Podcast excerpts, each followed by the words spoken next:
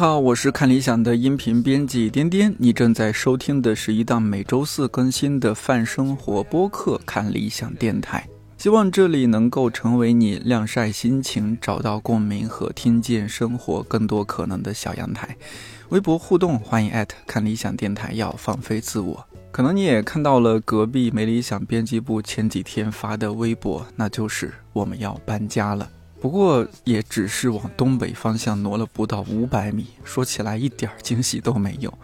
好处是离地铁站近了不少，说不定之后在地铁里边就可以打卡，不用出站之后一路飞奔了。不过最让我心疼的是，我们斥巨资装修，只使用了两年多的录音棚也要被拆掉了。虽然很小，但是很温馨，来过很多老师和好朋友。除了你在看理想电台当中听到的嘉宾，这里还接待过，比如说余华、许鞍华、马家辉、西川、李红旗、双雪涛、梁龙、贾行家等等，也有不少有台来过这儿录节目，比如故事 FM、随机波动、声东击西、歪播音室、无聊斋。对我来说，这个录音棚是非常神圣，留下非常多美好回忆的地方。这几天在和蓝妹还有锦衣商量，看要不要拍一个 vlog，好好告别一下。这周还有件重要的事儿是持续更新将近三年，熬走我们多位编辑的《看理想》重量级音频节目，从中国出发的全球史终于完结了。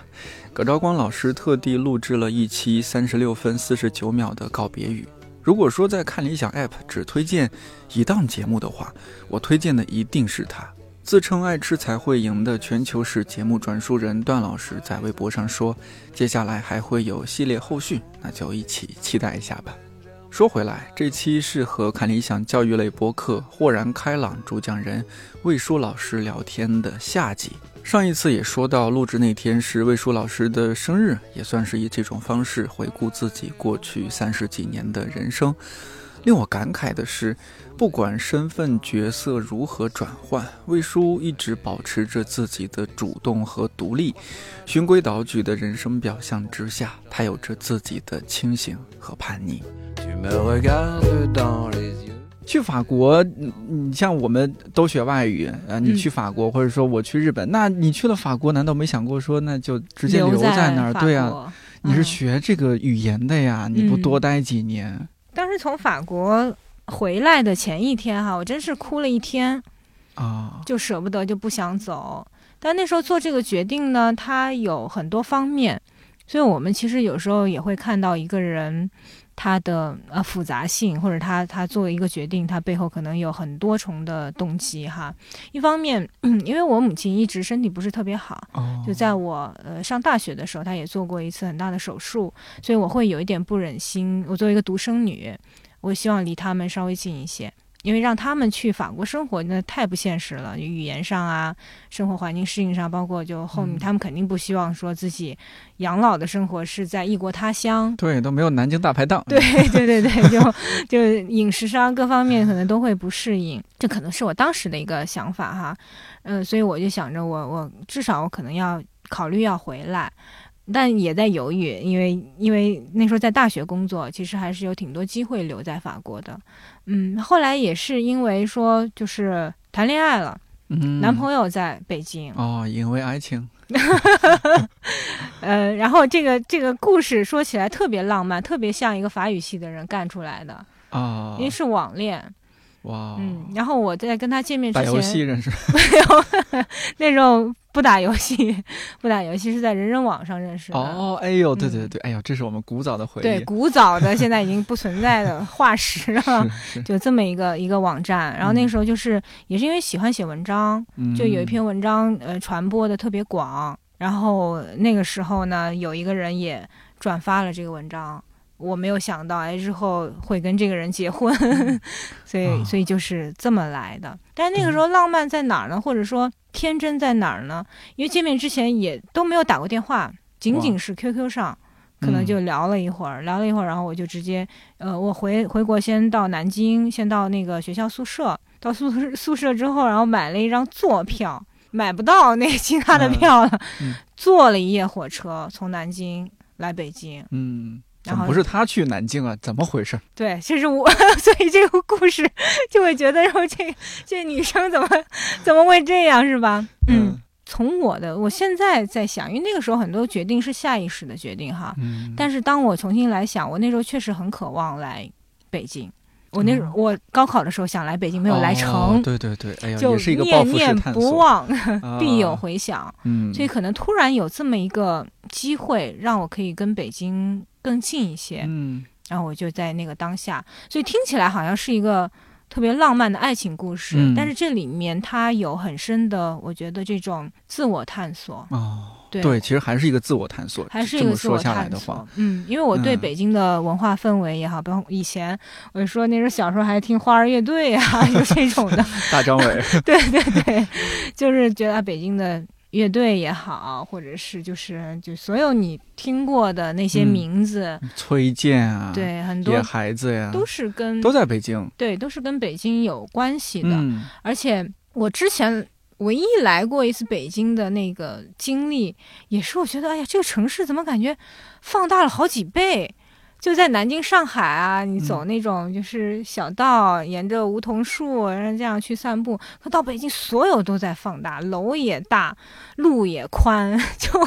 那一刻就觉得，也是好像有时候这种异国他乡的感觉会吸引到我。嗯嗯，哎，这个真和咱们小时候啊，就是这个到处迁徙，啊，有对有可能，有可能嗯，，是吧？就你已嗯经适应了这种，然后你因为就像不断打怪升级一样，你打通了一关，还想还想再通一关，是吧？你嗯去到一个大点的地方，还想去更大的地方对，啊、就像我之前没有想过说跑那么远，哎，跑了嗯成都之后，真的是想再想去更大的地方看看。那这也是来北京的原因之一对，嗯。我觉得可能它是一个最深层的原因。哦，就哎呀，是老公听到这嗯处、这个地方，然后 稍微掐掉，掐掉。原来如此，伤心了。我觉得很好玩的就在于人的这种矛盾性。嗯所以我们有时候在理解自己的时候，就当我们可能过到一定岁数的时候，比如说到了三十多岁，嗯，然后我们再去理解自己，会发现就这种矛盾性一直都存在。比如说那种胆怯，进入新环境的那种胆怯，渴望嗯别人能够接纳自己和对陌生感的这种渴求，它是可以就是有机的在同一个人身上去体现的。嗯，嗯，你你这种情况让我想到大学里边会出常会出现的一种情况，就是说一个女孩子嗯，她谈恋爱了，而且她和男朋友关系处得也很好，那毕业的时候。她要跟着男朋友去到男朋友签了工作那个城市嘛，就所谓的追随爱情嘛，还是说自己在这个城市或者其他城市找到一份更喜欢的工作，她去追随自己的梦想，选爱情还是选自己的理想和梦想？哎呀，那我相信嗯确实很多人曾经面临过这样的抉择。嗯，倒不一定说是呃城市，可能有各种各样的对对对对类型哈。对，是的，我那个时候呢，我觉得要感谢两点，就第一点是说，我好像有一点点盲目的自信，或者哦就是一种、不可一世的自信。就会觉得不管怎么样，嗯我在北京可能能活下来，而且北京可能相较于其他城市，我想找的工作不会没有。哦，对其实还是很很理性的。对我会、嗯会觉得北京是一个，北京毕竟是大城市嘛，是吧？对对对，所以，嗯，所以总想着，哎，这个这个应该是可以的。再加上，呃就我们都属于就有一技之长的，就学了外语之后，大不了就教、嗯教课嘛，对对对，就会这样去想。新东方教日语哈。是是是是就会就会这样去去安抚自己。就当你面对陌生的时候，心里面肯定会打鼓，嗯，会觉得说，哎，我在那边会不会过得不好啊？所以我那个时候，我觉得会给到自己这样的一个支持，就说反正在北京不管怎么样，你肯定能找到工作，肯定能生存下来的。啊，嗯我觉得这个如果说这个男朋友他是工作找到了一个荒郊野外，是吧？嗯他做考古的，然后说我要不要追随他一起到这个荒郊野外？我记得以前看那个敦煌的故事，当时好像就是去敦煌的这个学者，他的妻子就选择留在原先的地方，没有跟着去敦煌，好像是这样的哈。我觉得能够理解，因为很可能，比如他跟着去敦煌，或者跟着去一个很很荒僻的地方，那他自我的价值会被完全、事儿做对。啊那个时候，我觉得他们的关系也会出现问题，因为没有真空的爱情或者是关系，它一定嗯。是说我们这个自我的这个部分能够很茁壮的成长的时候，然后我们才能够在一份关系里面变得享受。嗯，嗯，因为这个部分也是我们从小到大接受教育不存在的一个部分，学校老师不太会和你说这个。对，啊，你这可能也不太方便和家长去聊这个，家长都是护着自己孩子的，。家长当然希嗯望你稳定一点，离家嗯。近一些。对，嗯而且如今的大家的爱情又如此的脆弱，分分合合是如此的方便，对，快捷，方便面，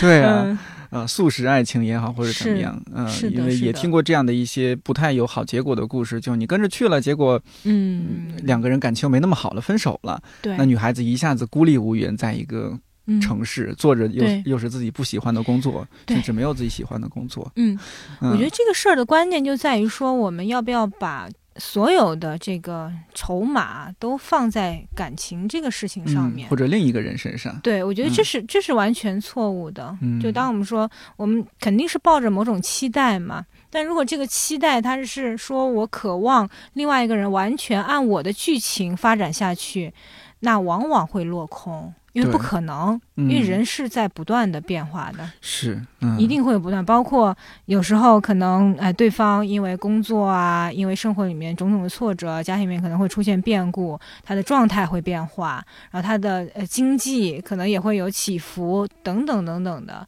那我觉得这是我们要去提前思考到的。嗯对，为什么说要先让自我茁壮起来，就在于你自我茁壮才能够去抵御别人的变化。对的对的。嗯，你现在状态怎么样？就和老公什么，应该都是两个人一直在往前走。嗯，对，一个是就是我觉得可能有孩子之后会和呃之前的状态会不太哦一样，很不一样吧？很不一样，嗯很不一样。注意力就集中的地方都是孩子身上了。对，嗯一方面是这个，然后因为这时候思考问题的方式也不一样，因为两个人的时候嘛，大家其实是可以比较 solo 的，对吧嗯？对，就是两个人的时候，然后因为都是有自主能力的成年人，嗯那可能很多很多方面我不需要也不需要给喂饭，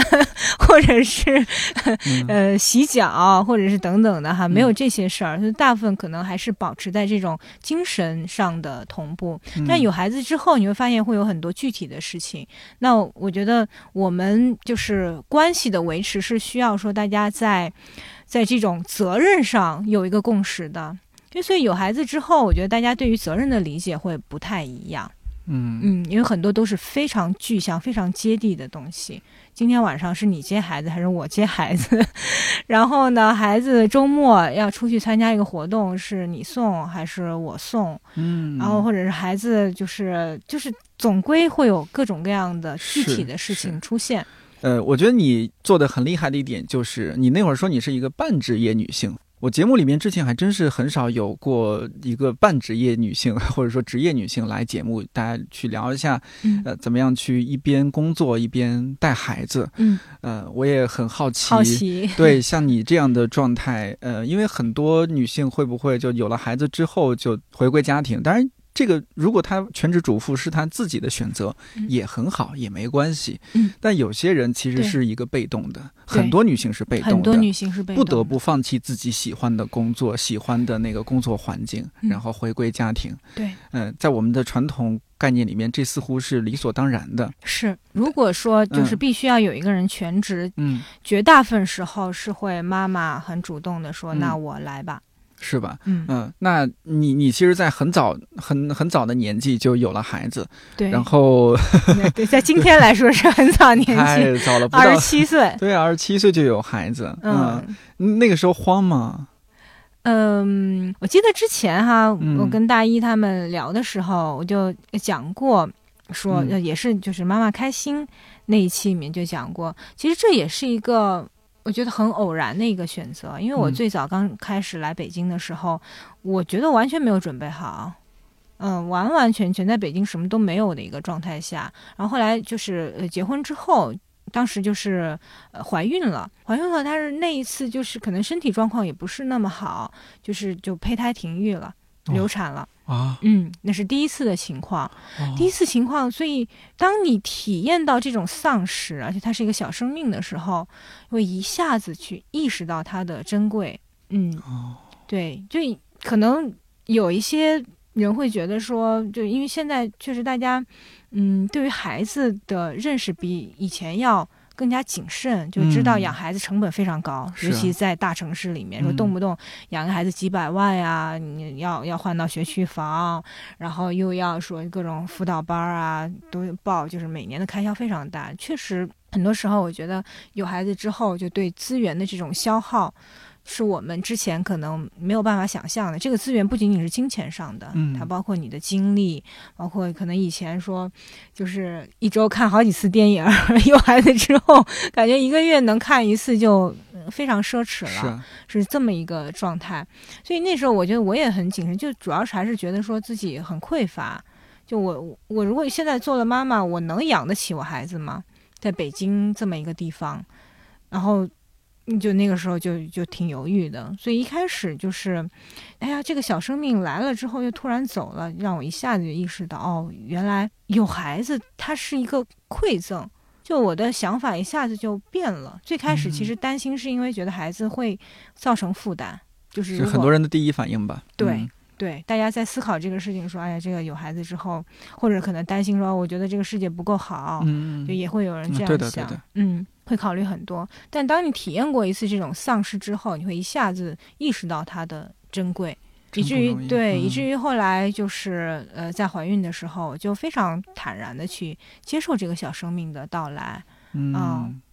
那你不会说担心啊？就是你有了孩子之后，你不得不放弃自己的职业、自己的一些梦想、理想，毕竟还是那么年轻的一个年纪。嗯嗯那个时候呢，有可能几方面的原因。一个方面，呃，我的工作时间一直是相对自由的，那时候你在读库了吗？没有。还没有，没有，嗯对我跟读库的结缘，确实跟这个孩子的出生有一些关系，但又哦不，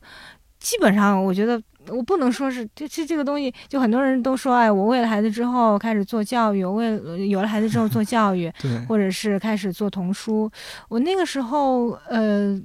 当时最早是我想，我想翻译一本书，以后我孩子读到会觉得，啊，这是我妈妈翻译的，心里面好像产生一点，我为我妈妈骄傲，就这种感觉啊，就是也是妈妈的一点小小的虚荣心。嗯呃，但后来真正开始做，是因为我觉得这个世界很有意思，所以我我觉得我嗯不是一个说我做这个事儿就完全为了我孩子，我很难，我很难做一件事情是完全为了别人。嗯，即使嗯孩他是我的孩子，但他依然是独立于我之外的一个个体，我对不能完全为了他而对做一件事情。对、嗯、对，我很难说就是嗯完完全全的我为了别人来去活。嗯，如果这个事儿它不吸引到我，如果嗯它不是那么有意思的话，我觉得我我是没有办法做的很长久的，没有办嗯法把这个事情做好的。这就是你中规中矩的性格里面的叛逆。对嗯，，对对对，就是在我循规蹈矩之外，就听起来好像哎这个。怎么那么的乖，不用父母操心是吧？因为很多人，我小的时候，很多人都担心说我可能结婚会很晚，嗯，生孩子会很晚。对啊，对，嗯就家里面亲戚大家一起讨论的时候，就一致都认为说魏叔会是一个很晚结婚，甚至不要孩子的这么一个人。没嗯想到，完全就是跟他们的期待是相反的 嗯，啊！比待在老家的朋友可能都结婚要孩子早。对对对对，嗯所以就当时就有了这个孩子之后，我觉得是在于说你你一下子意识到说。哎呀，你有机会跟一个生命产生这么密切的连接，嗯，它是一个生命，然后它来到了你的世界里面，嗯，你要善待它，你要跟它一起去成长，就是这样。但它嗯肯定会影响你的一些决定，比如说找工作，那肯定嗯不能找工作太忙的，是吧？啊，会，这就是可能做妈妈之后挣扎的地方吧。嗯嗯，会有这样挣扎的地方。就我也会考虑说，因为我现在可能很难去做一个经常要加班的工作，嗯，动不动可能晚上九十点钟回来。，对，也许不得啊不放弃很多很好的机会。哎，嗯，会有会有，嗯，有遇到这种这种情况吗？遇到一些，嗯，但是幸运的是。我一直有机会做我自己很喜欢的事儿，就不管对，不管嗯。是做童书的出版，嗯。还是包括现在做豁然开朗，还是说就是其他的一些很有意思的事情，我觉得我好像嗯，慢慢的有了这样一个雷达，就好像就自然而然的我会有更多的机会来做我想做的，但我我会知道嗯我放弃的是什么，嗯，然后我放弃那个东西是我可以放弃的，比如嗯，说可能对于赚钱，我不会说我只看。这个事情能给我赚多少钱？钱对嗯我一定会优先的去选择我觉得它有意思，同时它能给别人去带来一些什么的这样的事情。我觉得这里边还有一点就是，可能也是因为在北京这样的城市，就像你那会儿说的，就嗯。北京那么大的城市，就哎，工作机会会很多，你对，你可以做的选择有很多，嗯。嗯，不会那么局限。当然，再加上你前面之前的一些积累啊，工作积累种种的，对，嗯，这还是也有一些幸运的成分在里边。有有幸运的成分。对，嗯嗯，那你去读库工作也会给你，就是有一点在工作时间上开一些绿灯嘛，就是带因为带孩子什么的，还是说完全不影响？嗯，我觉得六哥他给我蛮多自由的空间的。嗯，因为他那个时候也有孩子哦。没有没有 没有，六哥有孩子要比我晚好几年。哦，这样子，对嗯对对，就是当时我就是有孩子的时候，那个时候我们认识的时候，那时候也是刚怀孕。后来呃，就因为我的这个小小愿望，想要翻译一本书给孩子哈，嗯然后就生发出了，哎，我能不能找到更多的书？就当时其实来自于六哥的这个邀请，我一开始没有哦想太多，他就邀请说，哎呀，既然你在法国生活过，能不能就是做我们的书探，帮我们去找到更多就是法语的好书、嗯，啊？是这么来的这个缘对，然后我特别嗯认真的做了这个事情，嗯我当时写了好几页 Word，就把我那时候我我其实跟出版是毫无关系的，嗯我甚至都不知道说还分策划编辑、然后责任编辑、对营销编辑，对，还有发嗯行啊、对这些的，我这些完全无知的一个状态。嗯然后后来我就就找啊，那很容易啊，我有 Google 就可以了。然后我就去找，就比如说我可能对艺术启蒙感兴趣，我就看看各个出版社有出过哪些艺术启蒙的书。可能一开始就是凭借他的一小段介绍，我大概能判断出这个书它跟我就是相信的东西，跟我的价值观是不是相符的。然后我在如果我特别感兴趣，我可能会写封邮件去人家出版社问一下，比如它的版权还在不在啊，然后能不能给到一些样章让我来嗯看一下。就这样，其实做了大量的工作，后来就是写了好几页的那个 Word 文档，就发给六哥。然后后来就是也是很幸运，那段时间还不是一个。白热化的一个阶段，就后来就是童书，大家发现可能童书市场很火热，嗯就变 变得特别的激烈。就可能有些出版社去书展说，哎，那个 你这边一整排全给我拿下，什么什么的。是六哥也讲过，嗯，读库拿的都是别人不要的，对，我们 都是要从 别人看不上的，或者是嗯，读小库吧，没嗯看出来他们价值。我觉得本质上是因为大家的这个选择标准，嗯，就是可能有一些出版社它的选择标准说有没有获过大奖，嗯或者他有没有被验证过，说就已经很畅销了，已经在美国畅销多少万册了。嗯那我们其实还是会从自己的口味出发。比如我自己可能觉得，哎，这个文字特别棒，或者那个嗯插画，或者它本身的寓意等等。因嗯，为其实有太多的好东西，我觉得是被埋没掉了。对，大家关注点可能不太一样，对对对，嗯尤其现在头部效应其实太明显是了，就是这个流量，就是这种汹涌的流量，让我们只能看到少数的一点信息，就似乎好像我们在一个非常丰饶的环境里面，但其实我们真正能就是。抵达的往往就那么几个，嗯，但周围存在大量的好的东西，其实就是被埋没了。是，然后就是就这么一点一点的去寻找、去探索，嗯。就后来就是那些有一些书，可能之前呃大家没有注意到的，就我们哎出了之后发现反馈很好。所以这工作上其实听起来还其实还是挺顺利的，相对来说，对，有很好的机缘，做着你自己喜欢的方向和工作。对，嗯，那孩子这一块儿多多少少还是因为你会因为你工作了，所以要要精力会少一些吧，分给孩子的时间和精力。呃，那时候有没有有让家长帮你带带孩子呀什么的？呃，我妈妈有过嗯一段时间，就是她帮到我很多，就是白天的时候，嗯比如说她带孩子出去玩儿一个小时，然后那我嗯就有了一个小时的工作时间。嗯，其实我的所有的工作时间都是在缝隙里面的。对，哦我的我的时间管理本质上其实就是见缝插针。就是我觉得，就是如果总结一下这个时间管理的艺术，叫见缝插针。尤其孩子更小的时候，就我们家孩子其实不属于那种天使宝宝，有些天使嗯宝宝他可能一睡五六个小时，那这样就是大人其实还是挺清闲的。嗯我们家孩子有一段时间，就是你放下来就开始哭，或者放下来他睡个十分钟就开始哎妈妈到处找妈妈叫妈妈。然后我我经常会要把，比如说我做翻译的工作的时候，我会要把我翻译的书切割成小块儿，比如说这这一段儿，然后可能就有十分钟的缝隙，那我就把这一小段儿给翻译好，然后哭了我再抱一下哄一下，因为这有时候就替代不了，因为其。其他人抱他不认，他只有妈妈抱才嗯认，他才能就是被安抚到平息下来。就这时候，即使说这个爸爸还有点良心过来说，来来，我帮你哄哄一哄，没用哈。是的，是的，会有这个情况。以前出去玩最开始也是，就不要爸爸抱。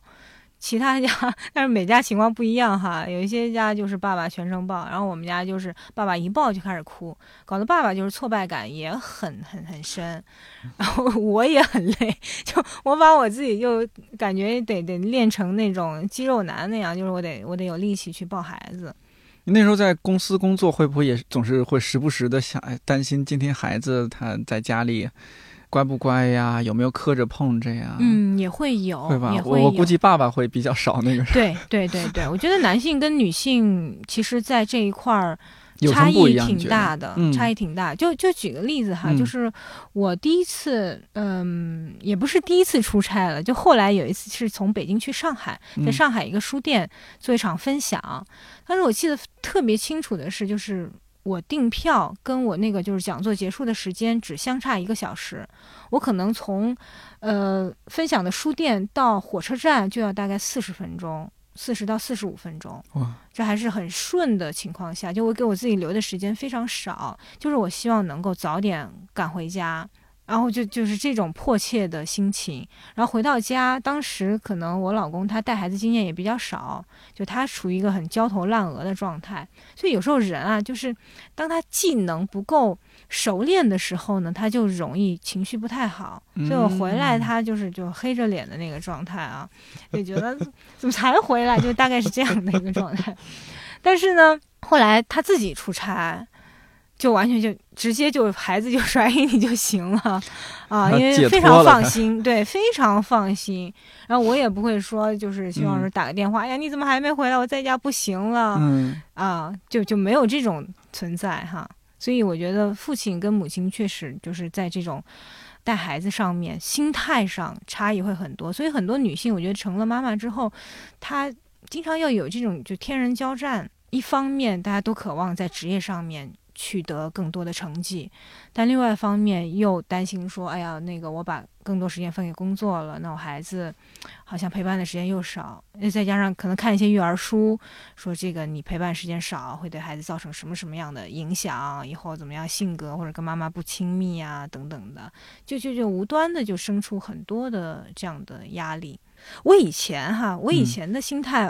会有这种责备的心态，嗯，会觉得你明明可以做得更好的，对对对对，嗯。结果明明这个你可以跟孩子好好说，怎么这么快就着急了，就吼起来了？就我会这样，就嗯。就是这种指责的语气哈。嗯。但我后来意识到，其实其实这个事儿可以这么理解，就是爸爸他是需要帮助的，当然有那种特别好的爸爸，比如他，哎呀，永远都是那种春风化雨，就是跟嗯孩子在一块儿，这太少了。特别有耐 心哈，就是确实有这样的爸爸存在，因为我们朋友里面哈就有这么几个模范爸爸。但是很多时候，我觉得男性在被养育的这个过程当中，他很多细腻的情绪是被压抑的，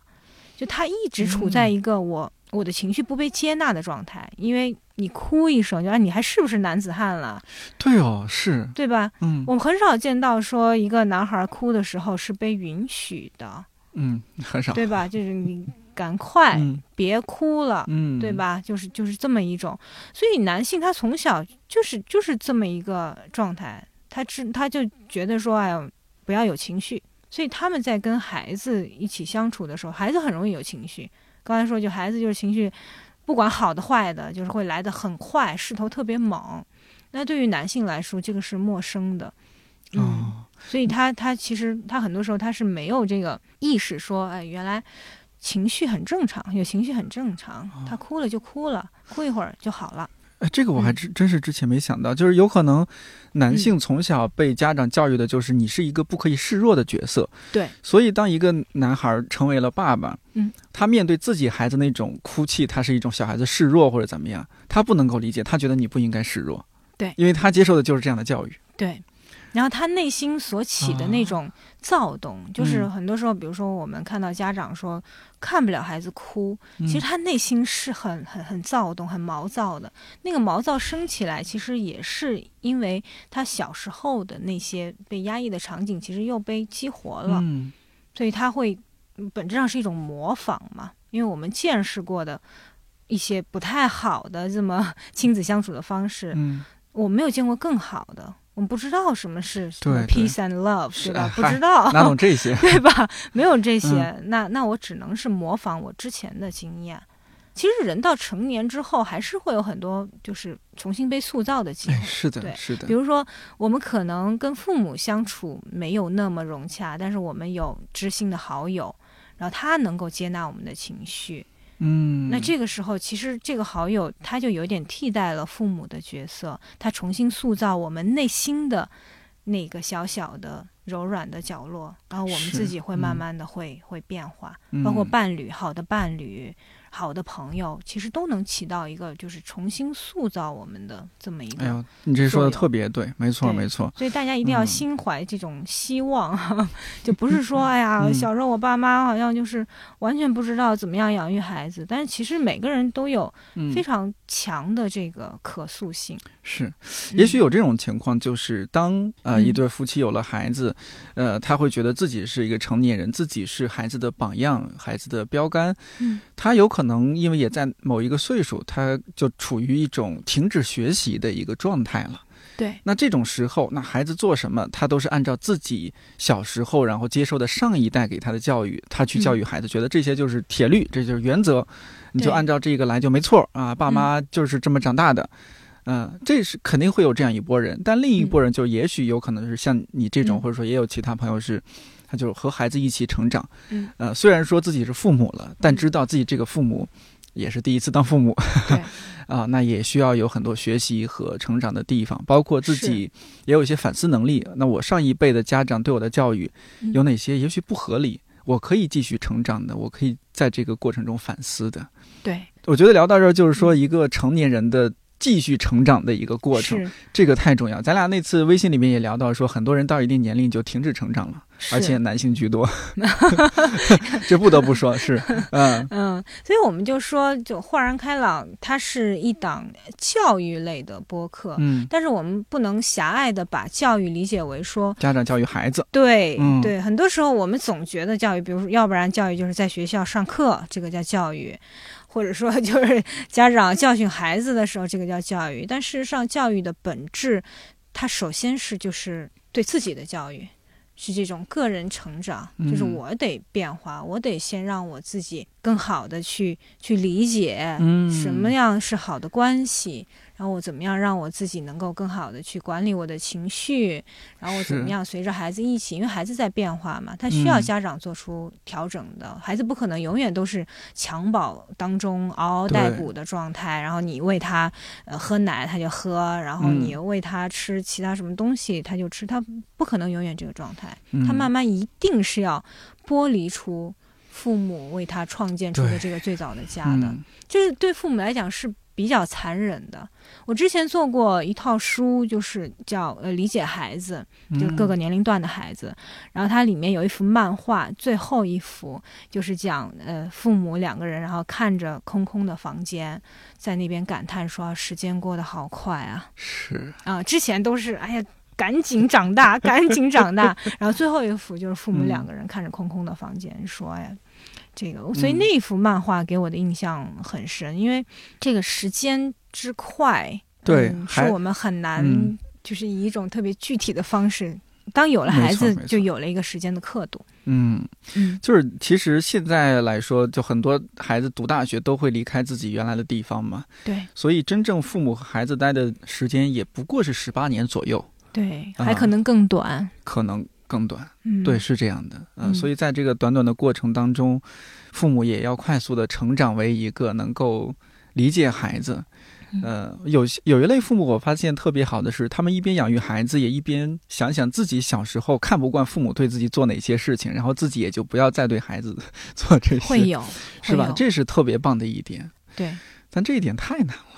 太难了，所以，所以我们说，呃，就是理解孩子也要抱抱抱抱自自己嗯啊所以家长在教育孩子过程当中，或者说家长和孩子一起成长过程当中吧，那种嗯，挫败感是不是这是很正常的？很正常，正常，很正常。就是哎呀，我这没有，挫败感，反而 反而这事儿就不对了。我这北大毕业的也收不了这孩子，是吧？我这在北大当老师的也收服不了这孩子，那这太正常了，那是两码事儿。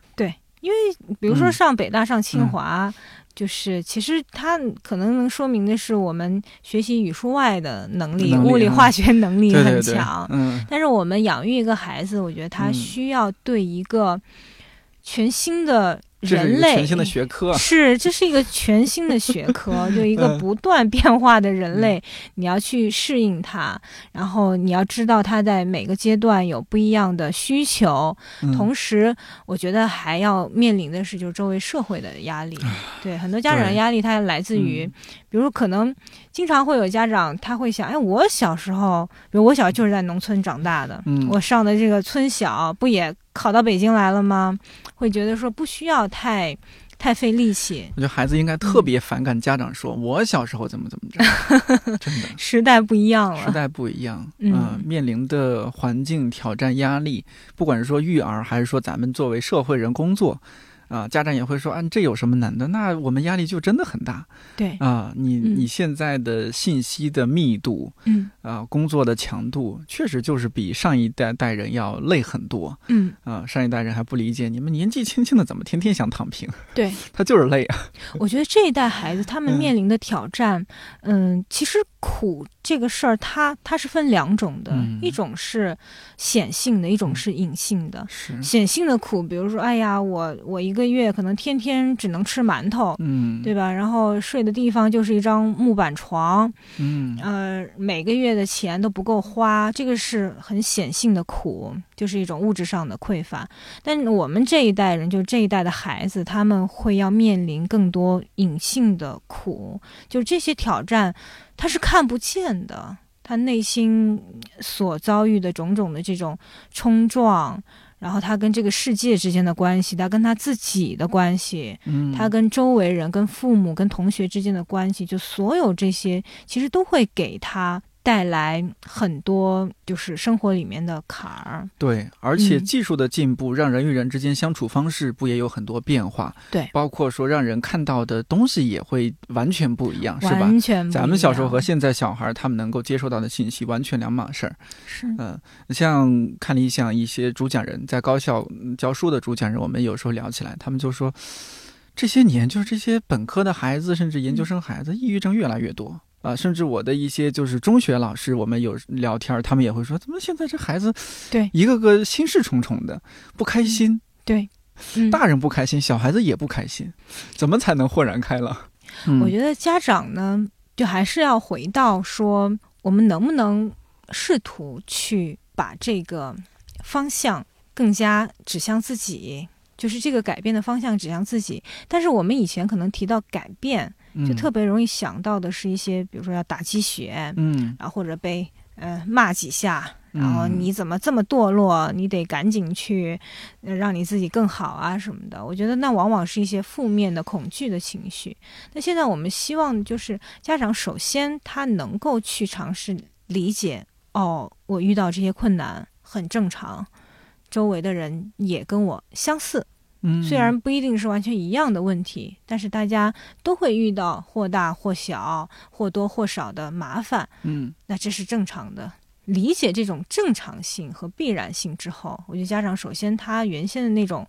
焦虑紧张就能放下一些，嗯就他会知道说，哎，既然大家都遇到，肯定有有解决的办法嘛，是就是往前一步嗯是一步。嗯那有了这个基本的一个认识之后，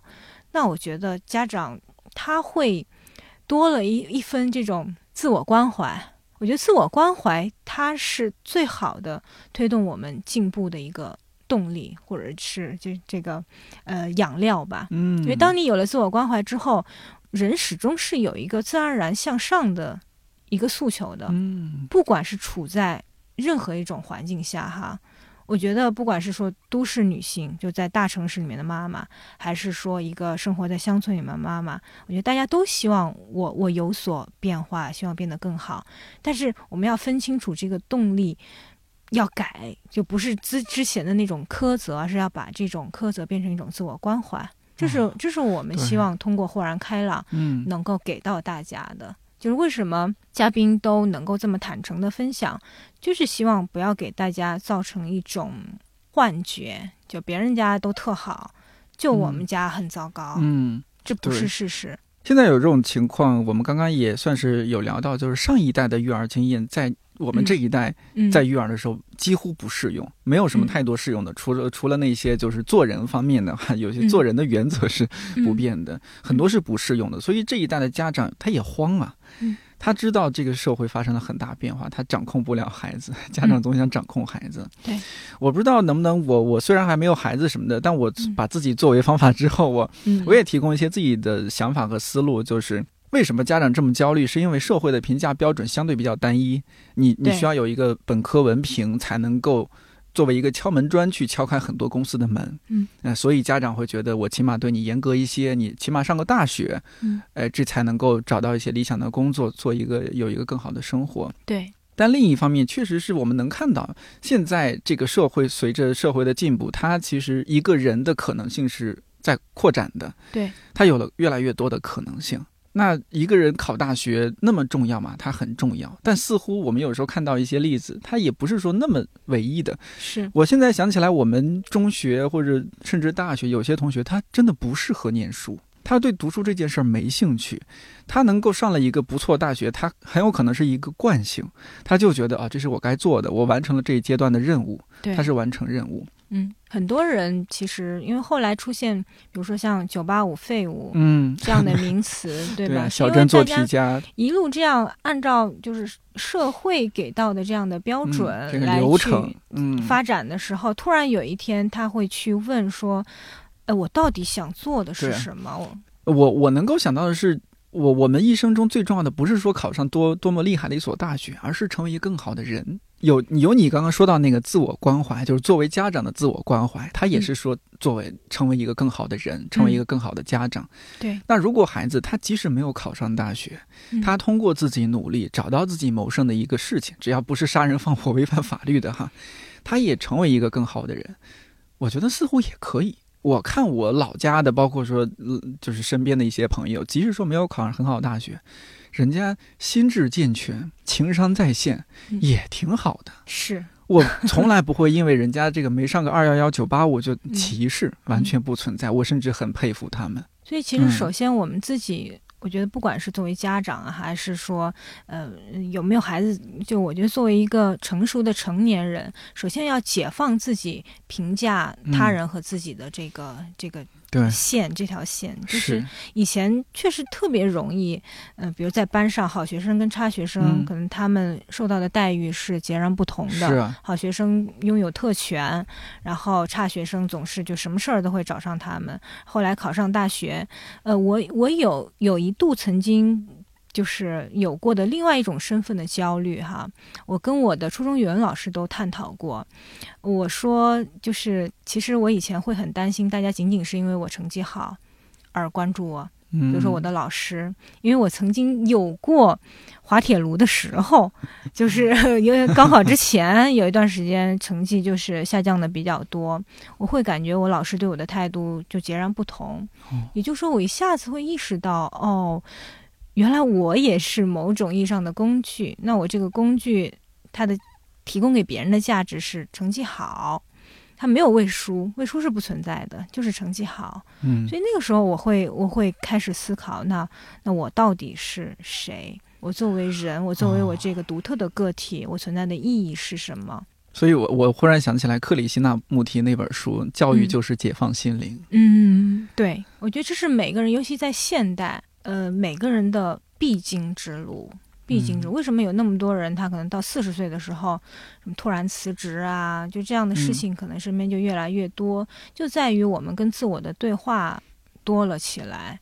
以前的话，比如说以前可能我北漂，那在北京我可能只有一个目标，就我先在北京活下来，在北京买一套房，让我孩子在北京能上学，嗯，就一生一辈子就就是为这些呃纯外在的目标而奋斗。可是当突然有一天我们拥有了一些资源之后，那必然的就会来思考说，哎，既然人生如此的短，可能也就几十年，嗯，那怎么样让我自己。过得更有意义一些，然后让我觉得更自洽一些。我不会总是去，哎，我就是很麻木的一个状态，在工作，在完成任务。因为有好些人，在我有一次跟一个朋友聊天，他说他每个月最兴奋的，也就是收到那个发工资短信的 那一天。嗯，就其余的时候，他不知道自己是在干什么，因为永远都是别人在给他安排事儿嘛。而且可能刚对一个事情投入情感，发现又哎被取消了，或者是就，所以他一度就觉得说，我自己就我作为我自己存在的意义到底是什么？是，嗯，这种自我的对话是非常需要的，而且它是有可能越来越多的。嗯，我觉得这几年大家的自我反思越来越多，所以我们也看到越来越多的人，他人生发生一些很大的转折，而且这种转折是自己去选择的。对。也很好啊，也很好。也许这种选择不一定是对的，嗯，但你有一个新的尝试，你作为自己在活着，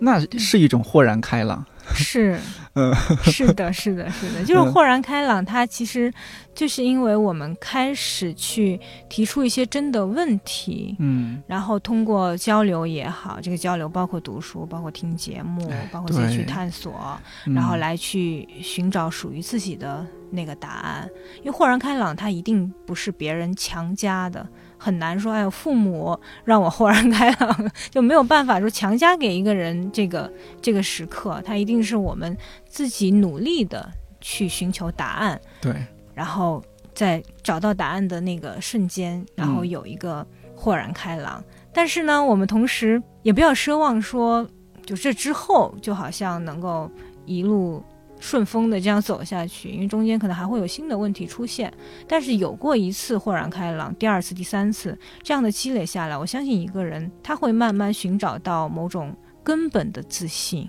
这根本自信就是在他，他相信虽然很曲折，但是我自己是有能力的。然后我自己是我这辆车的司机。是，这就是家长豁然开朗了，孩子就自由宽阔了。对对对对。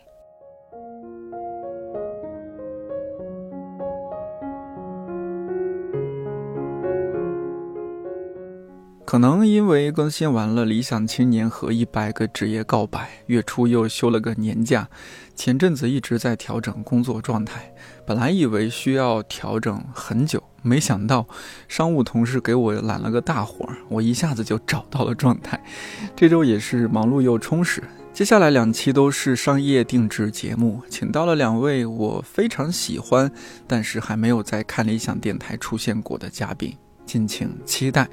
看理想电台，我是颠颠，祝你早安、午安、晚安，我们下周四再见。